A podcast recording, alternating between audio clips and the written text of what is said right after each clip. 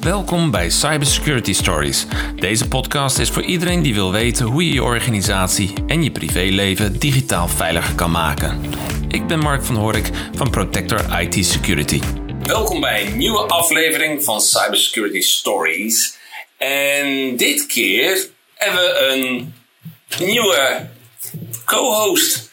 Want Jaco, dit is jouw eerste keer bij uh, de podcast Cybersecurity Stories. Ja, leuk. Dankjewel voor de uitnodiging. Ja, en de andere die erbij is en die, de, de luisteraars die vaker naar uh, onze podcast hebben geluisterd, die herkennen hem wel. Dat is uh, Frank Dap.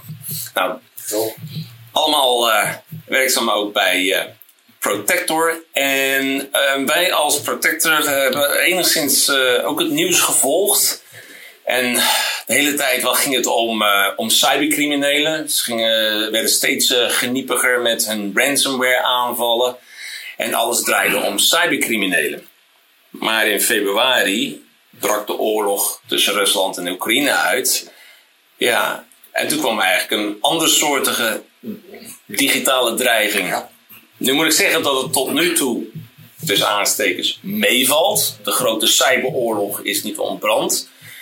Maar heel eerlijk gezegd, wat niet is, kan nog komen. Hè? Het is, een oorlog is altijd onvoorspelbaar. En dat geldt natuurlijk voor een cyberoorlog precies hetzelfde. Nou, wij hebben toen uh, de koppen bij elkaar gestoken. En toen zeiden we ook van, joh, wat moeten bedrijven, en eigenlijk ook individuele personen, maar met name bedrijven in dit uh, geval, wat zouden ze minimaal moeten doen om een betere bescherming te hebben tegen cyberaanvallen. Of dat nou cybercriminelen zijn, of dat het meer, uh, wat ze dan noemen, state operators, uh, aanvallers zijn. Um, nou, we hebben toen tien basismaatregelen tegen cyberaanvallen uh, opgesteld. En die wilde ik eigenlijk met, met jullie doornemen. Ja. Frank, zullen we met jou beginnen? Wat is de eerste basismaatregel? Nou, de eerste basismaatregel is Zorg ervoor dat je sterke wachtwoorden gebruikt. Of eigenlijk bijvoorbeeld zelfs wachtzinnen. Um, we zien helaas dat nog steeds dat uh, veel mensen wachtwoorden gebruiken die makkelijk te raden zijn.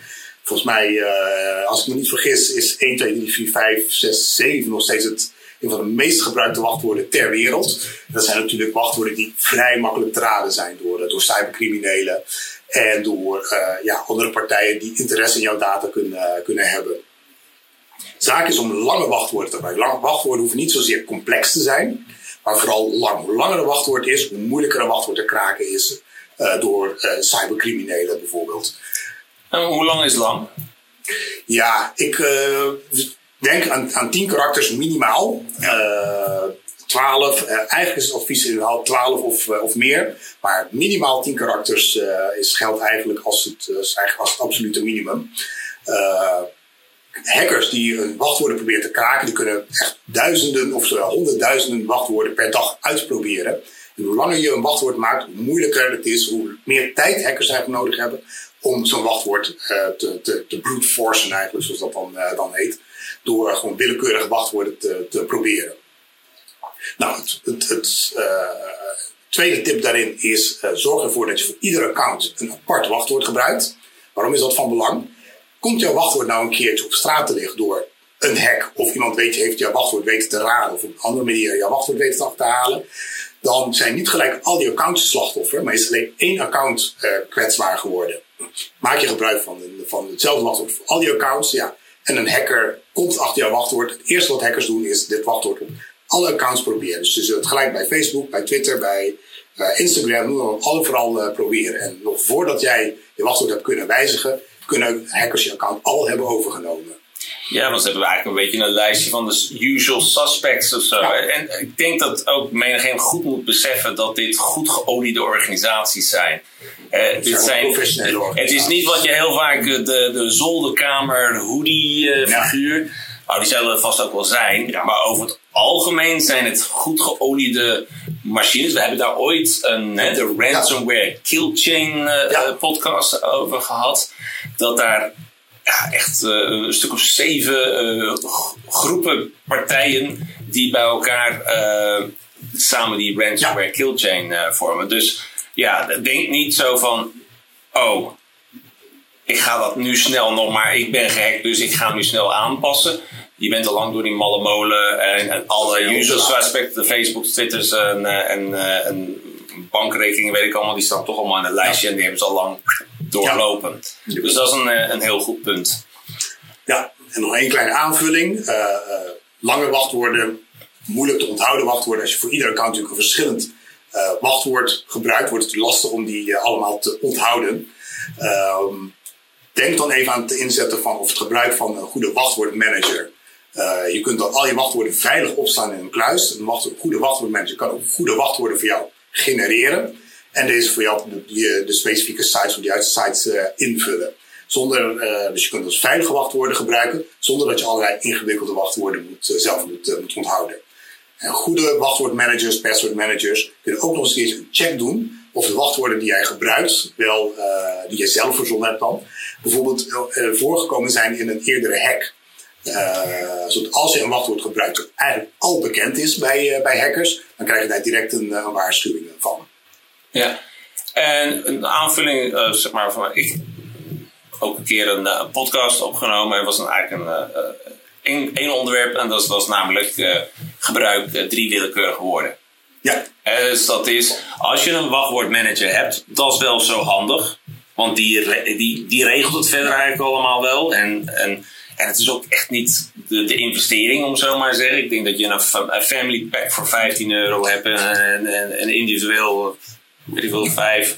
Business-wise kan dat nog wel iets, uh, hoe uitgebreider je het wil hebben, kan het natuurlijk wel wat, wat meer kosten. Maar over het algemeen is het wel te overzien. Maar stel nou eens dat je daar geen gebruik van maakt of wat dan ook. Drie willekeurige woorden kan je wel helpen. Want als je gewoon drie willekeurige woorden die elk vijf karakters bestaat.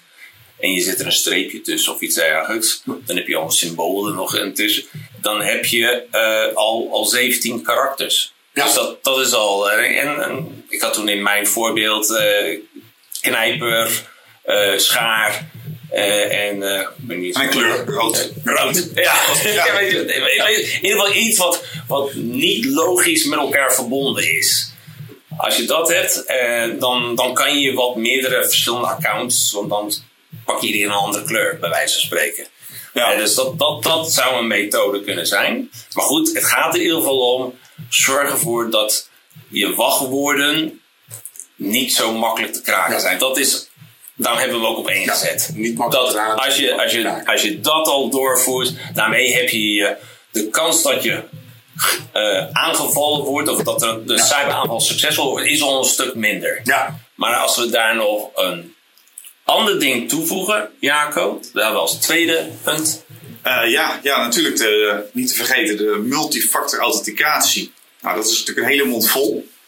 Hè, maar dat, uh, veel mensen herkennen dat al vanuit een, uh, een wanneer ze privé bankzaken doen. Dan heb je, heb je ook niet alleen maar een, een wachtwoord meer, maar heb je ook een, een, een, een extra methode om, om, jezelf, om je identiteit vast te stellen. Nou, dat zie je tegenwoordig ook steeds meer in de ICT opkomen. wanneer je bijvoorbeeld wil inloggen op je e-mail, dan heb je, uh, heb je je gebruikersnaam, nou, dat is natuurlijk je e-mailadres. Die weet de hele wereld al, hè? Want die, die zijn openbaar. Of die, eh, dat, nou, dus die gebruikersnaam is al niet meer geheim. Nou, dan heb je dus het wachtwoord. Uh, nou, dan kun je dat, zoals de, de eerdere tips van, van Frank net al uh, gesteld werden, kun je die al, al behoorlijk veilig maken. Maar ja, als die dan toch nog of geraden of gekraakt wordt, dan is het wel zo fijn dat je nog een, nog een derde stap hebt. En dat je bijvoorbeeld hè, door, door een app op je mobiele telefoon ook nog op goedkeuren of, afdruk, of afkeuren moet, uh, moet drukken. En daarmee uh, ja, wordt het bijna helemaal onmogelijk om nog, om nog in te breken. Ja, dus heb jij nou een voorkeur? Want er zijn meerdere methodes hè, om die multifactor authenticatie te doen. Dat kan zijn dat uh, ze een sms'je sturen. Ja. Uh, of dat je gebeld wordt of iets dergelijks. En je hebt het over de, de, de app. Ja. Dus is er een beetje een verschil in? Of maakt het niet zoveel uit wat voor variant MFA, multifactor authenticatie of 2FA? Two-factor authenticatie. Meervoudige authenticatie. Meervoudige authenticatie. Ja. Ah ja, meerstapsverificatie. Ja, alle namen ervoor. Allemaal hetzelfde neer. Nou ja, eigenlijk maakt het niet zo heel veel uit. Want het, het, het gaat erom dat je die, die, die extra laag inbrengt. Hè? Dus, dus Ja, stel je voor dat ik nou een crimineel ben. Hè? En ik, ik heb dus nou, je, wacht, jouw e-mailadres heb ik uh, geraden of gekregen. Ik heb je wachtwoord gekraakt. En ik zit daar inderdaad op mijn zolderkamertje in een wildvreemd land. En ik denk, nou, ik ga het eens proberen hè, om in te loggen. Dan, uh, ja, en je hebt dus die multifactor authenticatie ingeschakeld. Dan, dan moet ik dus uh, als, als, als eigenaar van die mailbox moet op, op, op bijvoorbeeld op goedkeuren of afkeuren drukken. Ja, als ik zeg, als ik lig te slapen, dan krijgt die, die crimineel überhaupt niks. Ja. Uh, dan wordt het überhaupt niet goedgekeurd, kan hij niet verder. Of bijvoorbeeld een, een zescijferig uh, code intoetsen, die heeft hij ook niet. En dus haalt het, haalt het heel snel op. Dus de, welke, welke, welke optie je gebruikt, maakt niet eens zo heel veel uit. De, je kiest dan vooral iets wat je, wat je zelf prettig vindt om te gebruiken. Als je zegt, joh, ik vind het fijn om een uh, zescijferige code in te toetsen. Ja, wees mij vast. Maar ik vind zelf de, de, de, optie met de, de app, en dat is bij heel veel toepassingen op ICT-gebied gewoon gebruikbaar. Ik vind dat wel heel fijn werken. Dat ik gewoon een pop-upje krijg. Plonk. Uh, meneer, wat wilt u doen? Je krijgt een, een aanvraag. Wilt u dit goedkeuren of afkeuren? Nou, dan hoef je alleen maar te uh, zeggen, oh, ik keur dit goed. En dan, log, dan gaat het inlogproces gewoon verder. Ja, ja, ja. Het, uh, het toepassen van, van MFA, welke versie je ook kiest, heeft altijd toegevoegde waarde. Ja. Um, als je uit meerdere methodes kunt kiezen, dan is sms, zou, de, deze zou in ieder geval niet mijn voorkeur of onze voorkeur hebben, omdat het in theorie mogelijk is om een telefoonnummer te, te, te spoeven. ah. uh, te dus, maar die kans is heel, heel erg klein. En dan ja, moet, je toch wel, moet de hacker toch wel heel erg gericht bezig zijn. Dan zou niet alleen je e-mail moeten hebben gehackt, maar ook nog eens een keer je telefoon. In theorie, ja, is van alle methodes, van alle TMVA-methodes die er zijn, is sms de minst veilige. Ja. Maar nogmaals, uh, eigenlijk maakt het niet uit welke je kiest. Ik denk dat je sowieso al een grote voorsprong hebt op, ja, uh, vele anderen die niks hebben. Ja, ja. inderdaad. En eigenlijk is MFA tegenwoordig, ja, toen jij erover denkt, maar ik, ik vind het eigenlijk zelfs geen luxe meer. Het is nee. eigenlijk een must-have tegenwoordig. Er gaat geen dag, bijna geen dag voorbij dat je in de media leest dat er weer een bedrijf gehackt is, dat er weer gegevens op straat zijn komen te liggen. Uh, ja, het, het, het, het uh, de vraag is niet wanneer je gegevens, wanneer je gehackt wordt, of, uh, of je gehackt wordt, maar wanneer je gehackt wordt. Ja. En eigenlijk is MFA, denk ik, de beste, ja. Eh, de beste makkelijk, makkelijkste en beste beveiliging. Ja. ja. het is helemaal niet complex om, om te implementeren bijvoorbeeld. Dus dat, dat, dat hoeft ook echt de drempel niet meer te zijn. Ja, zeker niet. Ik had uh, op LinkedIn, een tijdje terug had ik zo'n uh, zo'n zo'n enquête. En dan vroeg ik van, uh, hey, dit zijn de, wat ik wil, 10, 15 meest voorkomende softwarepakketten. dus bijvoorbeeld Adobe, Microsoft 365, uh, allemaal dat soort uh, dingen. En toen vroeg ik van, uh, gebruik je daar MFA voor? En gebruik je ze voor allemaal of, of niet? En toen bleek dat, nou moet ik eventjes uit mijn hoofd doen, 46% gebruikte MFA voor al die belangrijke accounts. En 46% deed wel MFA, maar niet bij alles. Die hadden een soort selectie van, oh, die wel en die niet. En 6% had helemaal geen MFA. Nou, dat viel mij reuze mee, want de aanleiding was destijds dat Twitter zei dat maar 2,1% van alle Twitter-accounts de aangeboden multi-verificatiestap die Twitter aanbiedt aan had gezet. Nou, dat is bar, bar weinig. Nou, gelukkig was 46% die het wel heel veel deed. Maar toch was er 46% die dat niet altijd deed. Ja. Wat is jullie advies om dat toch altijd te doen? Als het wordt aangeboden, gewoon doen. Niet verder over nadenken of je nou het account vaak of niet vaak gebruikt. Of... Weet je wat mooi is bij, eh, bij MFA? Veel mensen zijn dan bang dat ze tien keer per dag eh, die cijfers moeten intoetsen. Oh, uh, nou, ik wil even, even mijn mail checken of ik wil even inloggen op de website. Oh, nou, hè, gaan we weer. Moet ik weer, dat, uh, moet ik weer die code intoetsen? Oh, daar heb ik geen zin in. Maar bij, in veel gevallen is het zo dat je vooral uh, die code moet, moet, moet invoeren. Ja, even als, als, bij de code als voorbeeld. Uh, wanneer je een, een, de eerste keer uh, toegang geeft. He, dus als, als jouw computer daarna die toegang eenmaal, eenmaal heeft gekregen, dan zal hij daar niet vandaag of morgen weer om vragen. Dat geldt trouwens niet voor iedere website, maar voor veel wel. Dus je hoeft dat, je hoeft dat niet eens zo heel vaak te doen. Dus waarom zou je het laten, denk ik dan al houden? Ja, en ik denk dat er toch een, ook nog een, een, kleine aanvulling. er zijn ook natuurlijk veel mensen die zich afvragen, eh, oké, en, iemand anders kan in mijn Twitter-account. Hoe erg is dat nou eigenlijk? Ehm, en ik denk dat het goed is dat, dat eh, ja, als je die mening hebt, dat je bij stilstaat, dat iemand die eh, in, van jouw, in jouw Twitter-account kan komen, niet alleen berichten kan sturen naar een andere persoon uit jouw naam en zich voor kan doen als jou, maar bedenken dat deze persoon eh, in jouw account allerlei andere gegevens over jou kan, eh, kan vinden. Dus, eh, gegevens die niet openbaar zijn, die wel in jouw account staan, zoals misschien een privé-e-mailadres of een telefoonnummer, iets dergelijks. Alle gegevens die nodig zijn om bijvoorbeeld ja, identiteitsfraude te kunnen, te kunnen plegen. Daarnaast is een, een, een, een, mooi voorbeeld waarvoor het belangrijk is dat andere mensen niet in jouw account kunnen komen. Is een, ja, een van de grootste, of zo niet de grootste e-tailer van, van de wereld. Het begint met de A. Ehm, Ah. Iedereen die daar wel eens via een creditcard bijvoorbeeld besteld heeft, ja, die weet dat eenmaal je je creditcard hebt ingevuld, eh, bij een volgende bestelling je geen gegevens meer hoeft in te vullen. En je eigenlijk eh, door ja, op oké te klikken een bestelling plaatst. Dus iemand anders die in jouw account kan komen, kan dus een bestelling op jouw creditcard plaatsen. En maar wel het afleveradres veranderen. Dus wel Oh. thuis eh, laten afleveren. Jongen. En de rekening is voor jou. Dus eh, hoe erg is het dat iemand anders in jouw gegevens kan, of in jouw account kan komen? Dat kan heel vervelend uitpakken. Ja, dat is dat fantastische gepatenteerde trouwens. One click buy. eh, One van, click eh, buy, van, ja. van, van, retailer A. Ja. Maar ja, ik denk dat de luisteraars die moeten nu gelijk even denken: heb ik nu eigenlijk twee-factor authenticatie of OTP? eh, Ja, ik dat, denk eh, dat het, eh, dit, of die al is goed ingesteld. moment is eh, om het even Nou, dat is nu het moment om het aan te zetten. En overigens een, Pauzeer even, zet hem aan ja, en ja. terug. Kom, kom zo weer even terug, Ja. inderdaad. Ja, de andere ehm, over met die Twitter-accounts.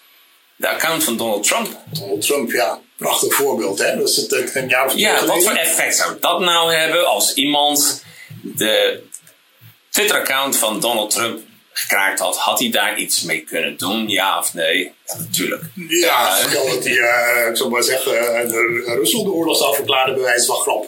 Ja, denk dat Hey, Poetin. Ja, Ja, ja. Nee, goed, dus dat, dat is in ieder geval wat multifactor authenticatie. Dus deze twee basismaatregelen, als je die doorvoert, daarmee voorkom je al heel veel ellende, Ja. denk ik. absoluut. Dan komen we bij de derde. En de derde is denk ik dat ze heel sterk speelt. Zeker eh, met de opkomst van wiperware. En even voor de duidelijkheid, wiperware, als dat eh, plaatsvindt, wiperware vernietigt. Ja, Dat is het verschil met ransomware, want daar is het dus de bedoeling dat er iets van waarde overblijft, zodat jij gaat betalen. Met, met wiperware gaat het helemaal niet zozeer om betalen, het gaat erom jou uit te schakelen. uit te schakelen. Ja, Ja. is nu natuurlijk eh, helemaal hot. Eh, eh, ja, dat is waar Ja. op de vooravond van de invasie werd, werden Oekraïense bedrijven daar Ja. mee geteisterd.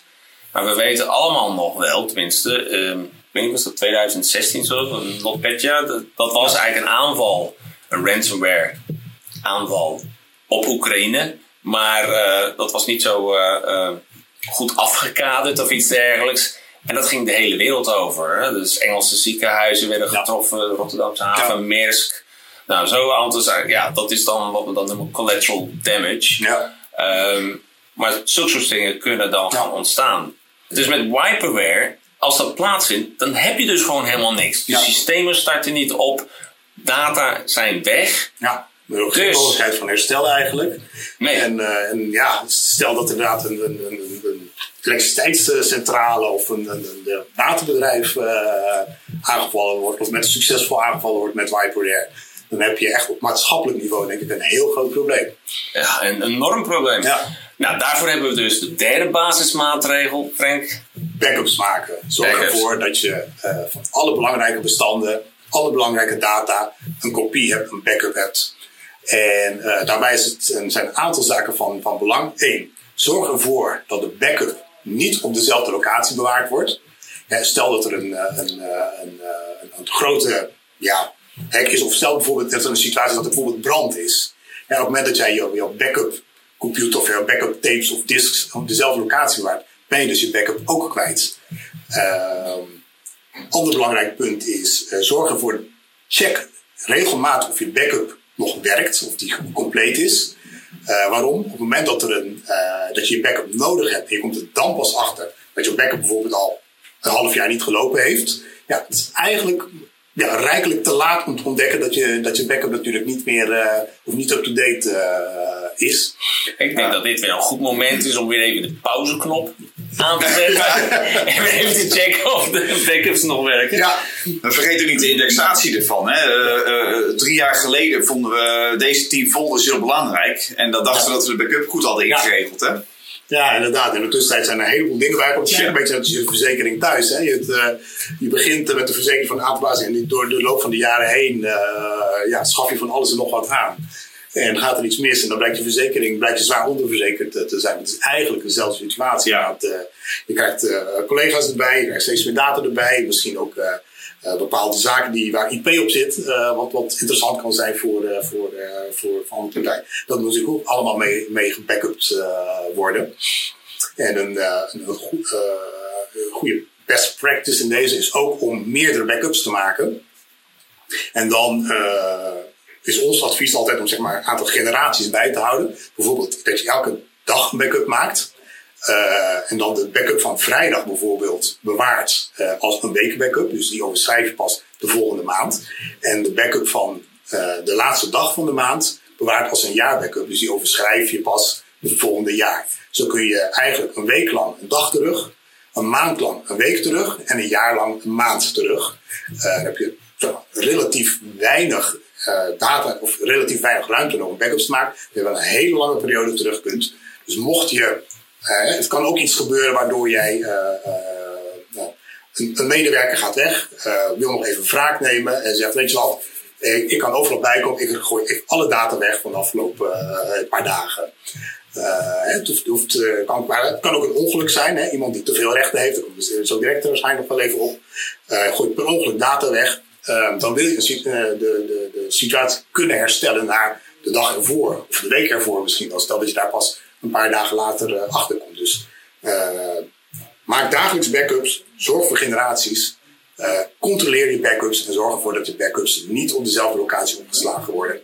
er zijn een aantal mooie systemen daarvoor die dat ook helemaal automatisch voor je kunnen, kunnen inregelen, zodat je er bijna geen omkijken naar, naar hebt. Nou, dat lijkt me echt een, een hele belangrijke basismaatregel. Zeker, zeker nu. Zeker nu. Dus ehm, een andere, wat vaak wordt gezegd, um, maar dat wordt voornamelijk vanuit de IT en zo gezegd. En de rest uh, ziet het meer als uh, een ellendig moment wanneer ze iets willen doen en dan moeten ze gaan updaten. Oh. Nou, dus, dus dan komen we eigenlijk bij de vierde basismaatregel. En dat is zorgen dat je systemen geupdate en gepatcht zijn. Jaco, wat moeten we daar allemaal bij kijken? Wat moet er allemaal bij gedaan worden? Uh, ja, je kunt dat natuurlijk allemaal uh, handmatig gaan doen. Hè? Dat je zegt, nou, ik ga, ik ga elke week ga ik, uh, of elke dag ga ik eens controleren of er updates zijn. En dan kun je je Windows, als je Windows systeem gebruikt, kun je je Windows updates gaan controleren. je, kunt, je, je kunt al je applicaties stuk voor stuk afgaan en, en, kijken of die geüpdate zijn. Maar de, de, de regel leert wel dat, dat ja, niet iedereen de discipline heeft om dat allemaal zelf te gaan uh, doen. En naast discipline er komt er nog iets anders bij kijken en dat is interesse. Ja, de meeste mensen die willen gewoon werken op hun computer, toch? Dat, uh, maar waarom is, zo, waarom, is het nou zo, waarom is het nou zo belangrijk? Waarom is het zo belangrijk? Wij hebben dit als vierde basismaatregel. Zorg dat je systemen naar de allerlaatste versie geupdate en gepatcht zijn. Maar waarom nou is dat zo van belang? Cybercriminelen die, eh, die, die zijn gewoon continu op zoek naar, naar, naar, ja, naar openingen om binnen te, te dringen hè, bij, bij bedrijven. En uh, ja, als er dan een, een, gat gecreëerd wordt, dan uh, dat is hetzelfde als, als dat je een muur om je huis zet en er worden een paar stenen uitgehaald en er is een gat. Ja, dan is het belangrijk dat dat gat ook weer dicht uh, gemaakt wordt. Zou het ook kunnen komen omdat menigeen die niet zozeer in de IT en in de security business zit, dus gewoon gebruiker is van, uh, van, uh, van de systemen, dat die denkt dat een update dat die iedere keer een iets nieuwere versie krijgt. maar niet zo door heeft dat de update ook vaak is om kwetsbaarheden te, te, te stoppen, te, te- hoe zeg je dat? Ja, het gat te dichten. Ja, het gat te ja. dichten, inderdaad. Ja. Ja, op het moment dat er, dat er updates zijn, ook voor, voor, het, voor het, was vaak zelfs uit- alleen om eh, lekken te dichten. En ja, ga- als je, je kunt ervan uitgaan dat op het moment dat een, eh, zo'n lek bekend is bij een uitgever van software, bij eh, de grote de Macs en de, sorry, de Apples en de, de, de Microsoft van deze wereld, het lek ook bekend is bij hackers. Dus elke dag dat je wacht met het eh, updaten van je systeem, op het moment dat er updates uit zijn gekomen, is eh, een dag langer dat je kwetsbaar bent voor een, bekende hack. En waarom zou je slachtoffer worden van een bekende hack als er al een update beschikbaar eh, is? Dus de volgende keer als er een pop-up is en er is een update beschikbaar, doen. Zou zeggen. Ja, ja absoluut, absoluut. En je ziet ook bij, bij veel bedrijven dat, daar dat er gekozen wordt om dat centraal te beheren. Dat er, dat er één centraal systeem is die, dat gewoon, die niet alleen kijkt naar Windows backups, maar ook alle third-party eh, eh, software daarmee controleert. En dan weet je met, met gewoon heel simpel het stoplichtprincipe, een groen vinkje, eh, dat betekent alles is up-to-date en veilig. Of een oranje vinkje, aandacht. Of rood van hé hey jongens, dit heeft aandacht. Nodig. dat, zijn, dat is eigenlijk het mooiste wat je kan doen nogal. Ja. Maar in de basis, hoe je het doet, maakt het minder uit. Zorg dat het up-to-date is. Ja, Het is echt cruciaal. Ik kan me herinneren dat met die ransom aanval, dat was ook omdat het een zwakheid was in Microsoft wat XP of zo. Of, eh, of Ja. dus dat waren. eh, en, en die patch was gewoon beschikbaar, maar men had het gewoon nog niet doorgevoerd. Ja. En toen werden ze slachtoffer. Zonde. Ja, wel- ik denk dat dat. eh, Ja. Iedere keer is het, gewoon, het is gewoon zonde, want heel veel aanvallen hadden gewoon echt voorkomen kunnen worden. Nou, een, vijfde is, eh, dan gaan we het hebben over eh, gebruikerstoegang. En eh, ja, check gebruikerstoegang. Wat moet ik daar onder verstaan? ja gebruikerstoegang. Eh, in, organisaties ja, komen en gaan mensen, er komen nieuwe medewerkers bij, er vertrekken medewerkers. En eh, ja, helaas wordt maar al te vaak vergeten om, op het moment dat de medewerker bijvoorbeeld uit dienst gaat, om bijvoorbeeld zo'n account van, deze, van de persoon af te sluiten. Eh, ja, op een gegeven moment zijn er dus een aantal eh, accounts beschikbaar open, zonder dat er actief gebruik van, gemaakt kan worden. Dat betekent dus dat een gebruiker die eigenlijk niet meer werkzaam is bij een organisatie, alsnog kan inloggen en gebruik kan maken van, van ja, zijn, zijn, zijn rechten. Eh, wat natuurlijk, zeker als een, als een medewerker met onder vervelende omstandigheden vertrekt, eh, ja, vervelende gevolgen kan hebben voor de hele organisatie. Eh, een tweede eh, punt dat, werkt, of dat van belang is, is de hoe- hoeveelheid rechten die gebruikers hebben.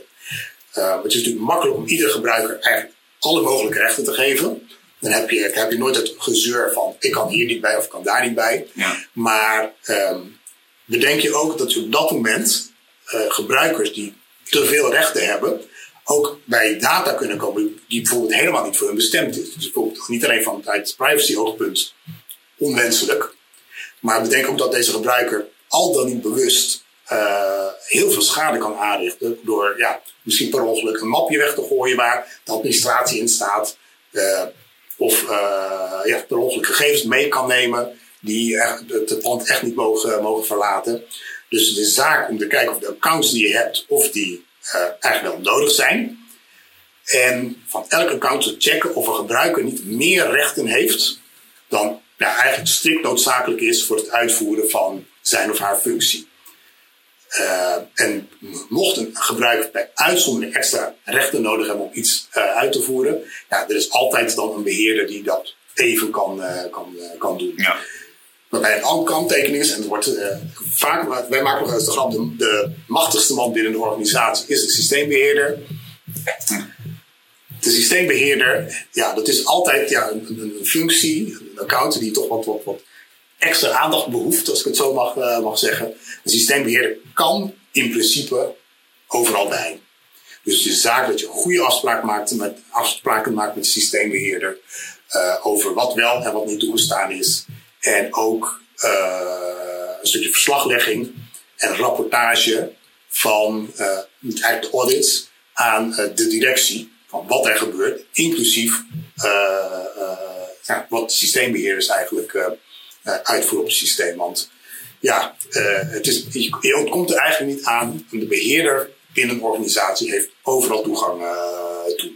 En zorg er dus ook voor dat de beheerder niet de enige is met volledige toegang. Zorg ervoor dat een lid van de directie ook alle wachtwoorden heeft, ook overal toegang toe heeft. Want als een beheerder ja, ook weer de organisatie verlaat, uh, al dan niet vrijwillig of op een vervelende manier, uh, ja, kan ziek zijn. Uh, dan zit je. Dan zit je, als, je, als hij de enige is die het systeem kan beheren, dan kun je dus niet eens makkelijk overdragen aan een andere persoon of organisatie om het over te nemen. Want ja, die kunnen er niks bij, die zijn uitgesloten. Dus extra aandacht voor de systeembeheerder. Ik kan me voorstellen dat de systeembeheerder ook hoog op het lijstje van een cybercrimineel staat. Dat dat een beetje het walhalla is als, als dat account uh, gehackt kan worden.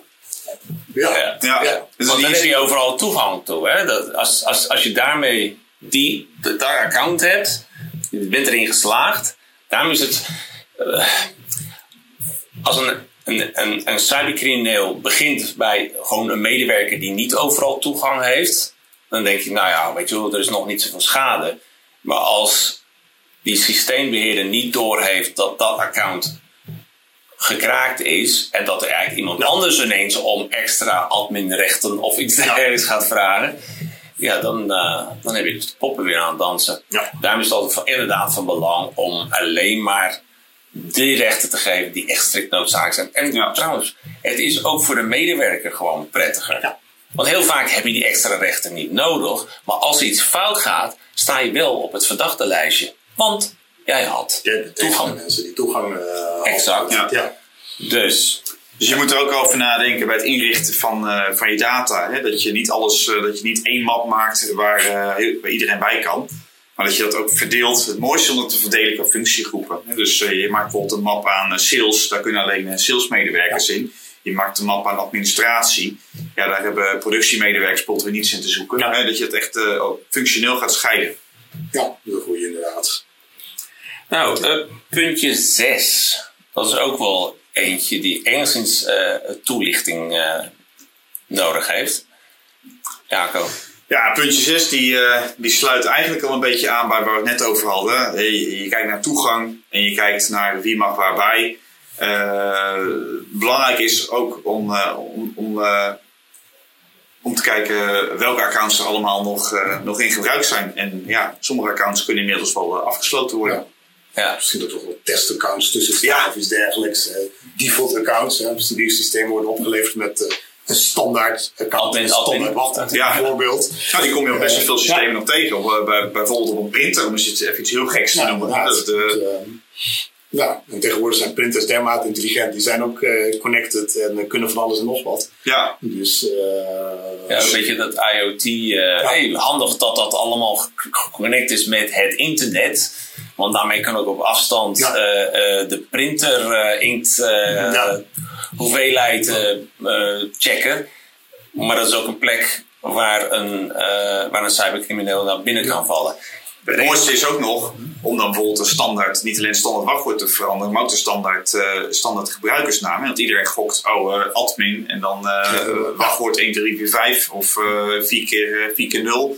En dat je, dat je ook het, het admin gebruikersnaam verandert ja. in printerbeheerder, om even iets, iets heel anders te, te zeggen. Ja, iets wat niet zo voor, uh, voor de hand ligt. Nou ligt het wel een beetje voor de hand, maar je kunt, ook, je kunt iets, een andere variant bedenken natuurlijk. Nou ja, we hebben dit ook wel eens een apart punt erbij gezet. Omdat het aan de ene kant zo voor de hand liggend is. Aan de andere kant zijn er echt nog wel spraakmakende uh, hacks, uh, cyberaanvallen geweest. Die succesvol waren omdat ze binnen waren gekomen via een of ander testaccount die niet goed was afgesloten. En het is niet alleen maar, zeg maar uh, cybercrimineel die binnen, maar ook datalekken. Er zijn genoeg uh, databases die ooit ergens zijn opgesteld, misschien voor een of ander doellijn om te testen. En vervolgens, nou, test was geslaagd, ze gaan in productie verder. En maar ondertussen vergeten dat er een hele lijst met met persoonsgegevens of wat dan ook, of bedrijfsgevoelige informatie, nog doodleuk ergens op een, uh, op een server staat waar niemand eigenlijk meer over nadenkt. De accounts van inderdaad van, van partijen die misschien beheer destijds of de installatie destijds hebben gedaan en daar lang niet meer bij betrokken zijn, die toch steeds hun eigen accounts uh, hebben en toegang hebben tot alle nieuwe informatie. Uh, dat soort zaken inderdaad. Het komt helaas vaker voor dan we met z'n allen zouden willen. Of een service account. Dat, ja. Service accounts worden ook gebruikt om, om voor, voor, een programma. Voor een, voor een oude mailserver of voor een oude. Dat zijn serviceprogramma's. service accounts. Ja. Kortom, het is even goed om te, te inventariseren ja. wat je überhaupt allemaal hebt. En dan gewoon weggooien wat je niet meer gebruikt. Ja, daarbij kun je, als je dan nog twijfelt, kun je er ook voor kiezen om daar om eerst eventjes een, uh, te disabelen. En dan, uh, dan merk je heel snel of er iemand binnen het bedrijf begint te klagen. En dan weet je of het nog, uh, of het nog in gebruik is. Waarom doet die printer het niet meer? Ja. Oh, sorry. Ja, ICT-beheerders noemen dat het uh, piepsysteem. Dus ja. als iemand piept een maand lang, dan weet je dat het niet gebruikt wordt. Ja, ja, ja. ja. nou, dat is een goede. Ja, we in de piepsysteem. Systeem, ja. Oké, okay, nou eens even een situatie en de ellende slaat toe. Dan komen we bij onze basismaatregel nummer 7. Frank, ellende slaat toe. De ellende slaat toe. Wat dan? Ja. Uh, het is belangrijk om, uh, voordat het ellende toeslaat, je goed in kaart brengt uh, wie eigenlijk wat moet doen in geval van, van, van een crisis. Wie je moet, moet contacten, wie zijn mijn contactpersonen bij de IT-organisatie, wie is de backup systeembeheerder en maar even wat. Alle contacten die je, je in de crisis nodig zou hebben, nodig hebt of zou kunnen hebben. Het is belangrijk om daar van tevoren uh, een lijst van te maken. Deze lijst overigens niet op de systemen te bewaren, want als je geen toegang meer hebt tot de, de systemen, heb je ook geen toegang meer tot, uh, tot je lijsten natuurlijk. Ja, want als wiperware toeslaat, Oeps. Ja. ja. ook geen uh, lijst meer. en ja, het is eigenlijk een, een voorloop van, van, van het opstellen van, het, van, een, van een calamiteitenplan of een crisisplan. Um, waarbij je eigenlijk het ja, het handigste is om uh, een crisissituatie eigenlijk ja, na te bootsen eigenlijk. Je komt op kantoor maandagochtend en je doet alsof niets, er niets meer werkt. De computers gaan niet meer aan, mensen kunnen niet meer inloggen, noem het maar op. Wat moet er dan allemaal gebeuren? Wie moet er worden ingeschakeld uh, om alles weer werkend uh, te krijgen? Simuleer een crisissituatie en kijken wat er voor, voor nodig is. op het moment wie heeft toegang tot de backups, waar staan de backups eigenlijk? Uh, nou, meer van dat soort zaken um, moeten echt vooraf in kaart gebracht worden. Eenmaal het crisis is, um, ben je eigenlijk al te laat uh, om deze informatie. Het kost alleen maar meer tijd en daarmee meer geld. Het bedrijf ligt misschien langer dan strikt noodzakelijk stil. Uh, om dan nog een aantal zaken te gaan, te gaan achterhalen. Dus, ja, want als, als, laten, we, laten we eens even. Ik ben vroeger BHV'er geweest. Dus ik deed, nou ja, goed alles wat EHBO e was. En brandjes blussen. en wat hadden we dan eh, in het, in het pand? Dan deden we brandoefeningen. Kijk. Weet je? En toen ging de alarm ineens af. En toen bleef iedereen zitten. Dus uh, nee. Ja, dat is toch weer brand. Nee. Wat nou als het nou echt is? Kom op mensen. Maar je was aan het oefenen. Ja. Je was gewoon aan het oefenen. Wat als er nu echt brand uitbrak? Dus mensen, ook al gingen ze, blijven ze zitten, want ze zeiden, ja, is toch brand, ik moet dit mailtje nog afmaken. Nee, kom op, wegwezen. Je moet via de nooduitgang dat, dat. Checken dat die nooduitgang ook wel open Dat heb ik één keer meegemaakt. Ik, iedereen opgerold. Allemaal naar beneden. Had iemand de nooddeur gebarricadeerd. Lekker handig. En daar is de crisisoefening voor. Daar is de crisisoefening voor. Maar dat vinden we wel normaal. Ja. Maar we doen geen cyberaanval uh, oefening. Ja. Of, of wat dan ook. Gewoon dat. En we zijn steeds zo afhankelijk van allerlei data. Wij denken maar dat het er gewoon is. Dat het er altijd is. Je ziet al paniek ontstaan als de router ineens uitlicht. Ja. hey, we hebben geen internet meer. Ja, ja. Thuis alleen al, uh, als inderdaad ja. uh, geen wifi is. geen wifi. staat de wereld stil ongeveer. Ja. ja. Dus we zijn heel kwetsbaar op dat gebied. En toch is het niet uh, een algemeen iets om een oefening daarvoor ja. te doen. Ja, ik denk dat heeft, ja het, is, het is eigenlijk, we zijn daar aan gewend dat, dat, dat, dat onze IT-infrastructuur um, ja, eigenlijk zo betrouwbaar is als, als, ons elektriciteitsnet of uh, als waternet. Eigenlijk sta je niet bij stil hoe bijzonder het is dat de lampen eigenlijk altijd kunnen branden en er altijd water uit de kraan komt. En die gewenning hebben we inmiddels ook met onze IT en infra. Het werkt eigenlijk altijd en dat is natuurlijk positief. Maar de consequenties als het niet meer werkt, kunnen heel ver gaan. Zeker als je een bedrijf bent die een vitale functie heeft in de maatschappij. Uh, denk aan, aan, ziekenhuizen uh, bijvoorbeeld. Uh, nou, het had ook nog elektriciteitscentrales en dergelijke. Als daar een crisis is, ja, heeft dat verre, verstrekkende gevolgen voor, voor niet alleen de organisatie zelf, maar eigenlijk de hele maatschappij daaromheen. Dus het is van groot belang om daar, daar calamiteitoefeningen te doen. Wat als het misgaat? Niet dat we voor plan zijn dat, of hopen dat het misgaat of denken dat het misgaat, maar je weet maar nooit. Nou, je, je zou bij wijze van spreken, uh, wat zou een goed moment zijn? Maandagochtend of zo. En iedereen is aan en gewoon allemaal die stekkers uh, van de router eruit trekken. Ja. Tot er dus inderdaad even niet iets Ja. is. En dan even kijken hoe verwilderd men rondloopt. Ja, en, en, eh, Ja. en weet je, kijk van wat, wat, wat is er nu aan de hand? Ja. En een bedenk is, is, is inderdaad het kostenaspect. Als je als organisatie een paar uur of een paar dagen uh, stil ligt. Niet alleen uh, heb je mensen rondlopen die uh, ja, niet productief kunnen zijn omdat ze niet bij de systemen kunnen komen, maar je misschien orders mis en je kunt producten of diensten niet, niet leveren, waardoor je schade naar, de, naar je klanten, voor je klanten veroorzaakt eigenlijk, met misschien wel juridische gevolgen. Ehm, we zien natuurlijk ook dat het steeds meer vereist wordt van bijvoorbeeld verzekeringen, dat er een calamiteitenplan ligt, dat de organisatie uh, rekening houdt met uh, een calamiteit. En uh, ik denk niet dat dat, dat dat onterecht is, zeker niet in, in deze tijd, waarbij ja, dreigingen zowel in de fysieke als in de, de cyberwereld toch wel angstvallig dichtbij komen. Ja, en daarom hebben we ook een, ons achtste punt. Zit daar een beetje in verwerkt eigenlijk, hè? Ja, ja, kijk, okay, onze zevende punt was gewoon, weet gewoon wie extern ja. zou moeten ja. hebben. De, de verzekeraar enzovoort. Dus, het is, het is allemaal onderdeel van het crisisplan. Maar die ene basismaatregel, de zevende, was echt gewoon voor nou, ja, ex, extern. Die moet ik allemaal hebben. De andere, uh, dus dat is nummer acht. Uh, Jacob, ja. dan hebben we het meer over intern. Nou, het gaat vooral om dat, uh, dat iedereen binnen het bedrijf weet, weet, gewoon weet wat hij of zij uh, moet doen hè, wanneer er een crisis plaatsvindt. Ja, een beetje hetzelfde als die brandoefening. Uh, ja. ja. Ja, zeker. En dat, dat, ja, dat, dat, dat heeft denk ik mee te maken met bewustwording. Je, zou, je zou al je medewerkers kunnen, bij elkaar kunnen trommelen en gewoon eens kunnen uitleggen. Van, nou, weet je, we hebben erover nagedacht, we hebben een aantal scenario's uitgewerkt. En ik wil je toch eens bewust van maken wat, wat we dan gaan doen. Wat, ja. uh, en als dat, als dat plaatsvindt, ja, dan uh, moet je bij Frank zijn. Want Frank heeft de, de, die weet wat er gedaan moet worden. Bij die, bij die brandoefening weet iedereen dat we buiten naar die groene paal moeten lopen. Omdat daar de hoofden geteld worden. Dat is, dat, is natuurlijk heel simpel. Uh, ja, wat, wat ga je doen bij een, bij een, bij een cybercrisis? het kan natuurlijk zijn dat er een, een externe aanval is. Dat inderdaad al je data gestolen is.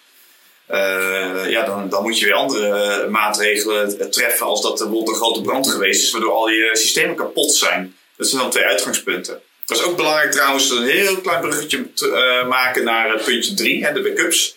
Je wil, uh, stel je voor dat er nou een grote brand is, echt een grote brand, het hele pand is kapot, ver, verwoest. Dan, dan moet je uitwijken naar een ander pand en moet je daar zo snel mogelijk alles weer, weer opbouwen ja, ook dat is natuurlijk belangrijk om, om mee te nemen bij, bij, de, bij de keuze van backups. Hè. Hoe, hoe lang moet het duren voordat die backups weer up en running zijn? Daar kun je ook een aantal keuzes maken. Daar hoeven we nou niet op, niet, niet op in te gaan, want dat is, dat is eigenlijk een andere, andere invalshoek. Maar wel, uh, wel interessant ja, om zeker mee te nemen. Dat hoort wel allemaal bij, daar maak ik het bruggetje, dat hoort wel allemaal bij het, het, het, het calamiteitenplan. Ja. Als het gaat om, om, om ICT. Ja, ja, en het gaat, het gaat hier ook niet zozeer om dat je een, alleen een calamiteit of een crisisplan puur voor IT-achtige doeleinden, hè, dus voor de, de, de, digitale wereld. Ja.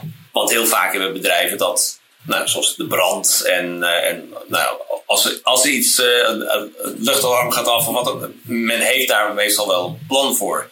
Alleen zeggen wij, doe daar ook een deel cyber bij. Zodat mensen ook weten wanneer dat, dat er ineens overal op, eh, op schermen ineens komen van hé, hey, ik kan er niet bij komen. Of dat systemen niet meer werken. Hé, hey, ik doe hem aan, maar uh, hij doet niks. Dat, dat op dat moment niet van oh, wat moeten we nu gaan doen? Dat daar al van tevoren is over nagedacht. En ja, als je erover hebt nagedacht, dan is het ook goed om het te gaan oefenen. Waarbij je in die oefening zegt van, bij wie moet ik zijn? Wie moet ik bellen? En checken of die backup inderdaad nog werkt. Want daar hebben we een beetje onze hoop op gevestigd van, oh, gelukkig dat we backups hebben. Jammer dat ze niet de laatste twee maanden niet meer gedraaid hebben. Ja, weet je, dat, dat soort uh, situaties wil je gewoon kosten wat kost voorkomen. Oké, we naderen nummer 9. He, nog twee te gaan van onze 10 basismaatregelen. Uh, Frank, wat hebben we als nummer 9 staan? Beveiliging van, uh, beveiliging van apparaten. Alle apparaten. Uh, PC's, laptops, mobiele telefoons. Um, we zien nog steeds dat ja, helaas veel bedrijven, maar ook, ook, ook particulieren, toch vaak vertrouwen op dat het allemaal wel goed geregeld zal zijn, dat de PC wel veilig zal zijn. Um, we kennen natuurlijk allemaal uh, Windows gebruikers, althans kennen allemaal Windows Defender, de standaard antivirus van, van, van Windows.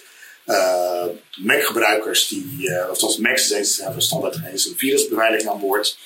Um, traditionele virusbeveiliging is eigenlijk vandaag de dag niet toereikend meer.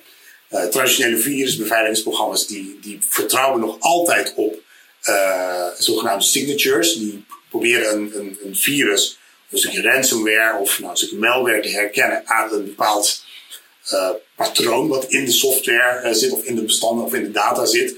Maar hackers zijn vandaag de dag, ja, helaas moet ik erbij zeggen, dermate slim geworden eigenlijk. Dat zij aanvallen kunnen, kunnen uitvoeren zonder dat er een, eh, een, een zeg maar bestanden bij nodig eh, zijn. En dat betekent dus dat deze uh, virusscanners niet zullen reageren op aanvallen die eigenlijk niet vooraf bekend zijn. Of waar zij, niet, zij niet, niet, niet kennen. moderne endpoint protection software, zoals het dan in, in, in vaktermen misschien wel heet, uh, is in staat om ook onbekende aanvallen een halt toe te roepen. Doordat bijvoorbeeld een, een, AI-engine, een, kunstmatige intelligentie op de achtergrond, het gedrag van een PC of een laptop of een, zelfs een mobiele telefoon tegenwoordig uh, analyseert en weet wat normaal is voor een, uh, voor een bepaald werkstation. Gebeurt iets vreemds op het werkstation, stel om drie uur in de ochtend worden ineens een heleboel bestanden versleuteld. Nou, dat kan het uh, endpoint protection software als abnormaal signaleren, of zal het als abnormaal signaleren. En uh, die, de aanval een halt toeroepen. Alhoewel uh, het programma niet bekend is met dat, een dergelijk type aanval. daardoor kun je dus ook de zogenaamde zero-day attacks, dat zijn aanvallen die, of althans, ja, aanvallen waarvan ja, die eigenlijk nog niet bekend zijn, die eigenlijk op de eerste dag gebruikt worden, ook een halt toe, toeroepen. Want normale omstandigheden er wordt een nieuw virus door een, uh, door een, een, een, een, van de partij losgelaten in uh, de cyberwereld. Dat wordt dan weer uh, gesignaleerd door een cybersecurity center. Die moeten dat weer gaan analyseren. Er wordt een update uitgebracht. Er zijn weer de updates uitgebracht voor, voor de virusscanners. Die hebben dan de volgende dag misschien de update doorgevoerd. Kortom, tussen het moment dat er een, nieuwe dreiging ontstaat en het moment dat traditionele virusscanners ehm, daar tegen kunnen acteren, zit misschien wel een paar uur of een paar dagen zelfs. Uh, en in de tussentijd hebben hackers natuurlijk vrij spel. Nou, daarom zeggen we, uh, traditionele viruskennis zijn eigenlijk vandaag nog niet meer toereikend. kijk naar de volgende generatie viruskennis. En dat is de endpoint protection. Die onder andere op, op signatuur signaleert. Maar ook op basis van kunstmatige, kunstmatige intelligentie aanvallen kan, kan stoppen. Ja. En daarbij is denk ik ook van belang, om even gelijk een aanvulling te geven, eh, als we het hebben over beveiliging, over antivirus, hebben we het meestal over uh, laptops en pc's en servers en dergelijke. Maar vergeet niet uh, de mobiele devices, de tablets en de mobiele telefoons. Um, eigenlijk zijn mobiele telefoons, ja, zijn eigenlijk computers. alleen iets kleiner, maar kunnen eigenlijk hetzelfde. En zeker omdat hackers natuurlijk uh, steeds meer zien dat laptops en PC's steeds beter beveiligd uh, worden, zien we dat, dat uh, de, focus een beetje verplaatst naar de mobiele devices. omdat die over het algemeen, ja, hoeveel mensen hebben echt een goede virusbeveiliging op hun telefoon zit of een endpoint protection op de telefoon zit. Terwijl op het moment dat zo'n mobiel toestel gehackt wordt, en zo'n toestel wordt binnen het bedrijf gebruikt, ja, bereikt de hacker nog steeds uh, de doelen, namelijk toegang creëren tot het bedrijfsnetwerk, terwijl hij geen PC heeft hoeven aan te vallen. Er zijn wat, wat, wat, wat, wat vervelende voorbeelden de laatste tijd natuurlijk uh, van, van bepaalde bedrijven die zich specialiseren in het hacken van telefoons van zelfs de journalisten en dergelijke. Uh, de telefoon is steeds meer een doelwit van, van hackers. Dus bij het opstellen van, van een beveiligingsplan, bij het inventariseren van wat moet er eigenlijk, welke endpoints moeten beveiligd worden, um, neem draagbare devices, mobiele devices daarin mee, want ze zijn inmiddels eigenlijk uh, voor hackers net zo interessant als uh, de gemiddelde PC of laptop uh, binnen een organisatie. Steeds meer een verlengstuk van de werkplekken. Ja. De zakelijke mail staat erop, toegang tot zakelijke applicaties, ja. bestanden, noem het allemaal op. Hè. Ja, ja, en al je contacten. Ja, alle contacten dus, staan er ook een keer op. Dus ja, dat is echt. Kijk, je mobiele telefoon is, uh, is eigenlijk een hybride. Dus een samensmelting heel vaak van privé. Al je privéfoto's en je privécontacten. Ja. Waar je dus ook weer eventjes uh, door middel van social engineering ook weer slachtoffer kan worden van een cybercrimineel. Maar doordat die versmelting van zakelijk en privé, kan die privé-aanval een mooi bruggetje zijn om weer naar het zakelijke stuk te gaan. Je hebt als werkgever ook niet zoveel grip op hè? Wat, uh, wat, een ja. privé, uh, wat, wat, wat, een, wat een medewerker op zijn privé-toestel ja. heeft staan. Als, daar, als daar een, een appje op staat wat niet helemaal vertrouwd is. Dat verschilt soms nog een klein ja. beetje tussen Android of, of iPhone. Maar uh, ja, niet, niet elke app is gecontroleerd. Ja, eigenlijk zou je als werkgever bijna het gebruik van privé-devices alleen moeten toestaan binnen het bedrijfsnetwerk als die ook beveiligd zijn. Misschien is het uh, als werkgever ook een, ja, raadzaam om ook de privé-devices te voorzien van ja. uh, beveiligingssoftware op het moment dat die binnen jouw organisatie gebruikt mogen worden. Uh, Zeker met al die thuiswerkers en zo. Ja, ja. Dat is, dat, dat, het, het, het, er is haast geen verschil meer. Kijk, nee. Wij zeggen wel eens vaker dat uh, de bescherming uh, van, uh, nou, van de devices en zeggen dat, dat er nog veel te veel zijn blijven hangen in 2015 of wat dan ook, of, of nog verder terug. Omdat dat heel erg veel meer op desktops en laptops was gericht. En daar is alle nadruk op gelegd. En nou, dat, dat pakken we dan aan en dat upgraden we ook iedere keer over een nieuwe collega. Ja, je laptop wordt geregeld en je desktop wordt geregeld.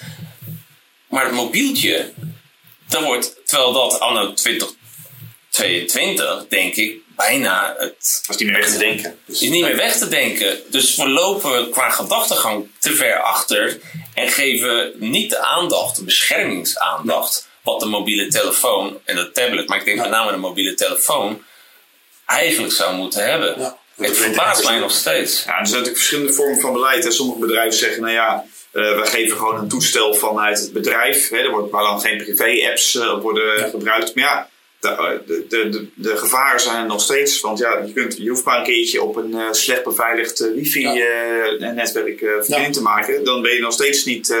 dus je kunt door middel van beleid het, het, het denken veilig te zijn. Maar het beste kun je gewoon goede, goede software erop zetten.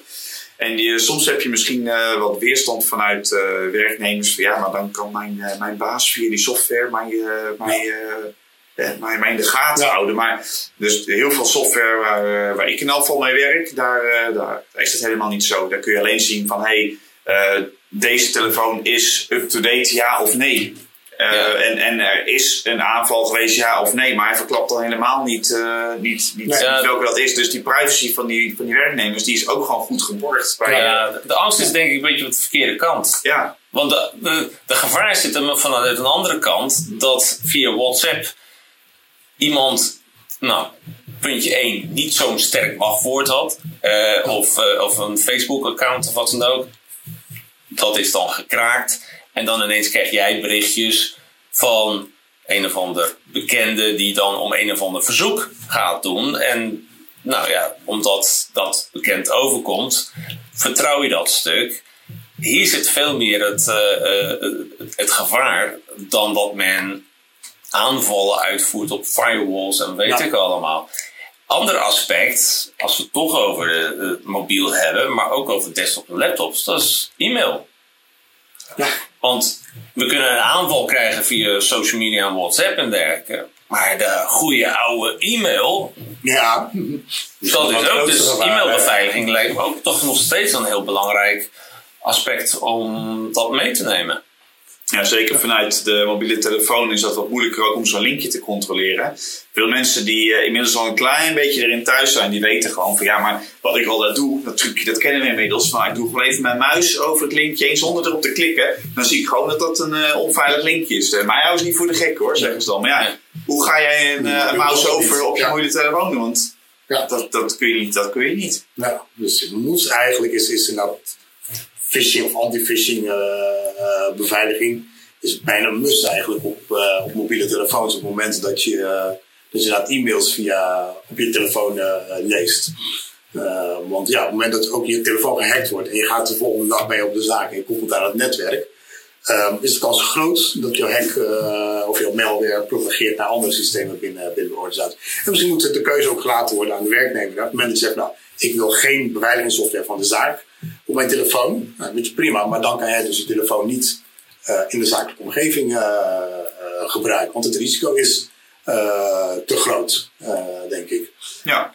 Ja, ja, ik denk dat, dat het, en we merken wel dat dat tendens al steeds meer is, maar in onze optiek niet goed genoeg nog, is het besef dat gemak, daar zitten consequenties aan. Dus je moet gemak combineren met beveiliging. Ja. En er zijn genoeg tools tegenwoordig, hè, die, die cybersecurity tools van tegenwoordig, die zijn echt wel zeg maar, non-invasive. Dus die hebben niet zo'n impact op jouw gebruikersgemak. Maar we zorgen wel dat het beschermd is. Ja, het is ook in je eigen belang eigenlijk. Hè? Niet alleen die van, van, van, van de werkgever. Moment dat jij jouw toestel goed beveiligd nogmaals wordt jouw mobiele toestel eigenlijk, zoals je al aangaf.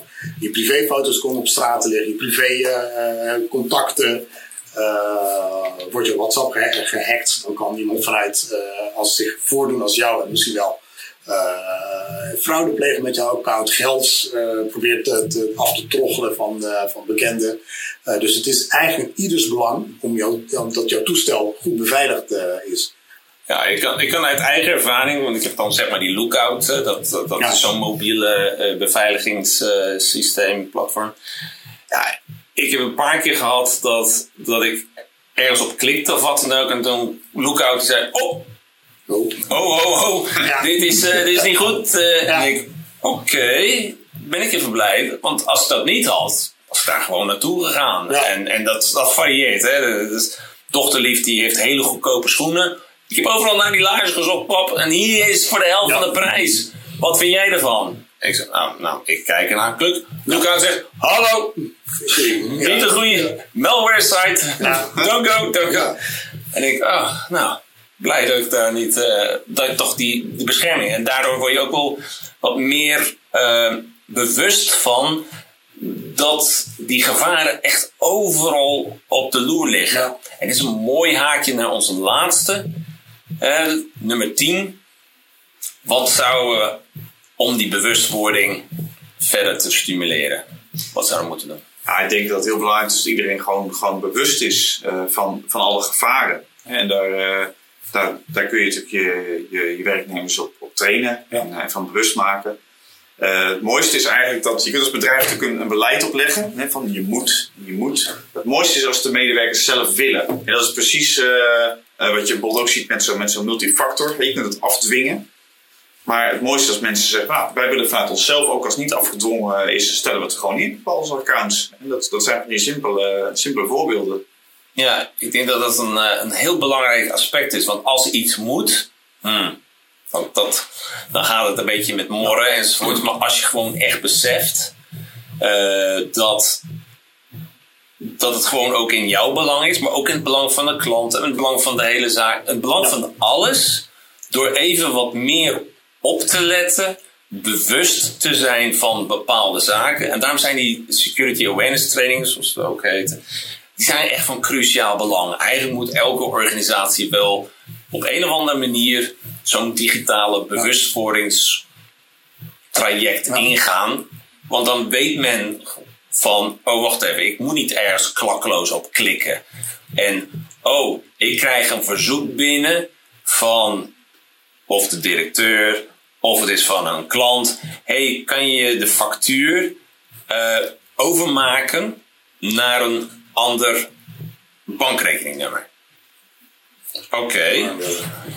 Als ik bewust daarvan word, dat dan toch wel een beetje apart dat ik bewust van ben dat ik niet meer de e-mail moet geloven. Dus dan ook niet meer het nummer moet bellen van die persoon. Want ik kan natuurlijk gaan bellen van hé, hey, eh, klopt dit wel? Maar als ik het nummer gebruik dat in dat mailtje stond, dat hebben die cybercriminelen natuurlijk aangepast. Dus als je dan gaat bellen, kom je dus bij iemand terecht die zegt: Ja, ja, dat klopt, dat is helemaal goed, raak maar over. Ja. Nee, dan is het beter om slimmer te gaan om naar de site te gaan van die leverancier. Wat is daar het nummer? En dan te vragen: mag ik John spreken? Maar dan ga je buiten dat stuk om. Maar dat is wat je in zo'n security awareness training leert. ik zie dat mijn, uh, mijn, mijn bank doet dat ook wel. Die stuurt mij ook wel zo'n berichtje.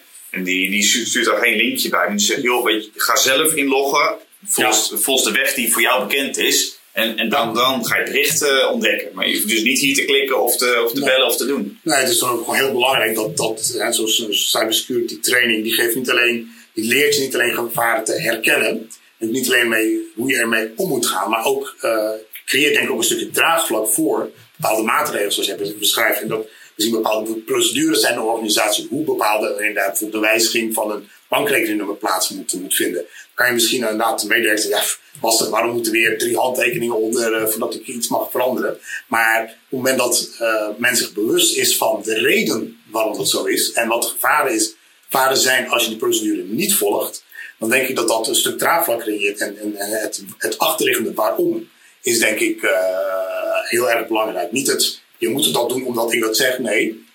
Ja. de, de, de, de toegevoegde waarde van die procedure moet duidelijk zijn voor, voor iedereen. En op het moment dat een, een, een medewerker, het heeft ook in je privésfeer natuurlijk, heeft natuurlijk ook alleen maar voordelen. Op het moment dat je weet bepaalde gevaren te, te, te, herkennen eigenlijk. Uh, mails waar, waar misschien spelfouten in staan, of die beginnen met uh, geachte relatie in plaats van uh, je bij, bij naam genoemd moet worden. Hebben natuurlijk ook voordelen van in privé Net zo goed als je op de zaak ja, slachtoffer kunt worden van, van een phishing-aanval, kan dat thuis, uh, kan dat thuis ook. Uh, hoe ga je om met, met, met, met wachtwoorden? Geldt een zakelijk uh, omgeving eigenlijk hetzelfde als in een privé omgeving. Dus ik denk dat het eigenlijk alleen maar voordelen heeft om medewerkers bewust te maken van de gevaren die dreigen. Omdat steeds meer gevaren ook steeds moeilijker te herkennen zijn. Kijk alleen al naar phishing mails. Die worden tegenwoordig zo professioneel gemaakt dat eigenlijk ja, zelfs het getrainde oog vaak moeite heeft met het onderscheiden van een echte mail en een, uh, en een, uh, en een phishing mail. Ik vind het een heel goed punt, want het zit, ik hoor het wel eens vaker dus, uh, zo van, ja, weet je, dat, dat je een beetje dom voelt. Ja. Weet je wel, van, oh, ik ben er ingetrapt enzovoorts en nou, oh god, ja. weet je wel. Dan, dat je bij wijze van spreken op het matje wordt geroepen. Hé, hey, ik kan ik zeggen, maar we hebben zo'n phishing mail ding gedaan en jij hebt er drie keer op gezet klikken. Ja. Foei, foei, foei. Nee, dat is het. Het kan echt de beste overkomen. Ja, dat is echt. Uh, ik heb echt veel verhalen van mensen die in oplichting zijn uh, ingetrapt omdat ze, weet het, nou ja, ze, ze, ze, ze, moesten geld betalen. En dit waren oud politiemensen of mensen die ook in security hebben gewerkt. Maar soms zijn die dingen zo. En je wordt altijd gepakt wanneer je niet waakzaam bent. Dat je of emotioneel bent, of je bent boos, of wat dan ook. Dat zijn de momenten dat ze toeslaan. Nou goed, ik denk dat we met deze tien basismaatregelen echt wel heel veel punten hebben besproken. Ik denk dat voor de luisteraars, ik hoop dat ze echt hier wel wat uh, dingen hebben opgepakt en die ze ook per direct kunnen, kunnen toepassen. Want als ze dat doen, dan zijn ze al gelijk al een, eh, stuk veiliger. Um, het kan me voorstellen dat dit misschien toch nog een beetje nou, best wel veel dingen. Ik, ik, ik, mijn organisatie is daar niet op afgestemd of wat dan ook. Nou, dan ons advies is, nou ja, dan besteed het dan uit. Haal dan iemand erbij die daar wel tijd voor heeft, die wel daar verstand van heeft enzovoorts. En, en ja, van spreken, wij kunnen daar ook bij helpen. En uh, als je zelfs, zelfs zou je willen weten hoe veilig je huidige werkplekken zijn. Want soms heb je helemaal niet zo'n idee. Dan is het wel handig om een soort audit. Uh, wij hebben dan de vrijwillige. Nee, vrijwillige moet mij nou. Ja. het is wel vrijwillig. Het is wel vrijwillig. De veilige werkplekcheck. Ja. Uh, Jacob, wat, wat, heel kort, wat, wat, wat is zo'n vrij, uh, veilige werkplekcheck? Wat, wat het is eigenlijk, hè, ja, voor, niet iedereen, niet, voor niet iedereen zijn al deze tien punten vanzelfsprekend. Maar, maar thuis, als je, als je je even niet lekker voelt, dan denk je, ik, ik heb misschien wel koorts, ik pak een thermometer. En dat is gewoon een concreet apparaat. Die, die, uh, dan kun je aan de stand van, de, van de temperatuur kun je afmeten of, of er iets niet goed is. Ja. Of heb je iets onder de leden. Nou, eigenlijk, dat is eigenlijk een heel simpele vergelijking naar, de, naar de veilige werkplek check. Wij, wij pakken op, op basis van een aantal punten, een aantal criteria, kunnen wij vaststellen hoe, hoe het ervoor staat met, jou, met, met jouw veiligheid. Dus even de thermometer erin als vaar. nou, als je de thermometer. Ja, dit is gewoon een, een, een dienst, een, een gratis dienst die wij aanbieden. Om gewoon organisaties ja, gewoon te helpen om vast te stellen van hoe, hoe ze er nu voor staan. En hoe, hoe ze dan verder daarmee verder gaan. Dat, dat is prima zo. Maar weet je, doe het zelf, besteed het maar doe iets. Doe iets om, want het is niet alleen maar beter voor je eigen organisatie en je medewerkers, maar ook voor je uh, klanten en voor je leveranciers. Want je zit allemaal hè, in diezelfde supply chain. Als ergens fout gaat, grote kans dat er wordt doorgegeven ja. maar iemand anders binnen die supply chain. Ja, en eh, laten we wel wezen, um, we zijn zo met elkaar verbonden dat door jouw kant van het verhaal veiliger te maken, maak je eigenlijk ook de samenleving ja. veiliger. Dus, nou, met deze. Het, uh, het, mooie, het, mooie, het mooie daarvan is ook nog, wat ik toch nog even wil toevoegen, is dat uh, dat ook nooit, nooit uh, kwaad. Het is een gratis check. Hè? Het kan nooit kwaad om eens even een, ja. een extra stel ogen mee te laten kijken. Hè? Misschien heb je al een vertrouwenspersoon die, ja. die je blind vertrouwt en zegt, nou, het is bij mij allemaal in orde. Nou, misschien komen wij dan wel tot dezelfde conclusie en dan weet je dat het klopt. Naar welke pagina moeten ze gaan? Daar hebben we toch zo'n prachtige pagina. ja, www.protector.nl uh, slash VWC als ja. veilige werkplek ja, check. Dus protector.nl slash VWC voor veilige ja. werkplek check. Nou, oké. Okay. En je mag natuurlijk altijd even bellen. Hè? Ja. ja. Uh, nou, wat is het nummer dan? 066 0770. Dan sta je graag te woord. Ja, hartstikke goed. Ja, vraag maar naar Frank of naar Jacob. Komt het al, al goed. Oké, okay, heren. Ik wil u hartelijk danken voor uh, de input voor uh, nou, deze 10 basismaatregelen tegen cyberaanvallen. En ik hoop dat uh, de luisteraar slash kijker um, ja, hier toch wel wat punten heeft opgestoken om ja, hun business weer een stukje veiliger te maken. Oké, okay, nou dank jullie wel voor jullie aanwezigheid en input. Ik zou zeggen, tot een volgende keer. Bedankt voor het luisteren naar deze aflevering van Cybersecurity Stories. Vind je onze podcast waardevol? Abonneer dan via je favoriete podcastplatform. En gebruik je Spotify of Apple Podcast? Dan zouden we het heel erg waarderen als je ons ook een rating zou willen geven.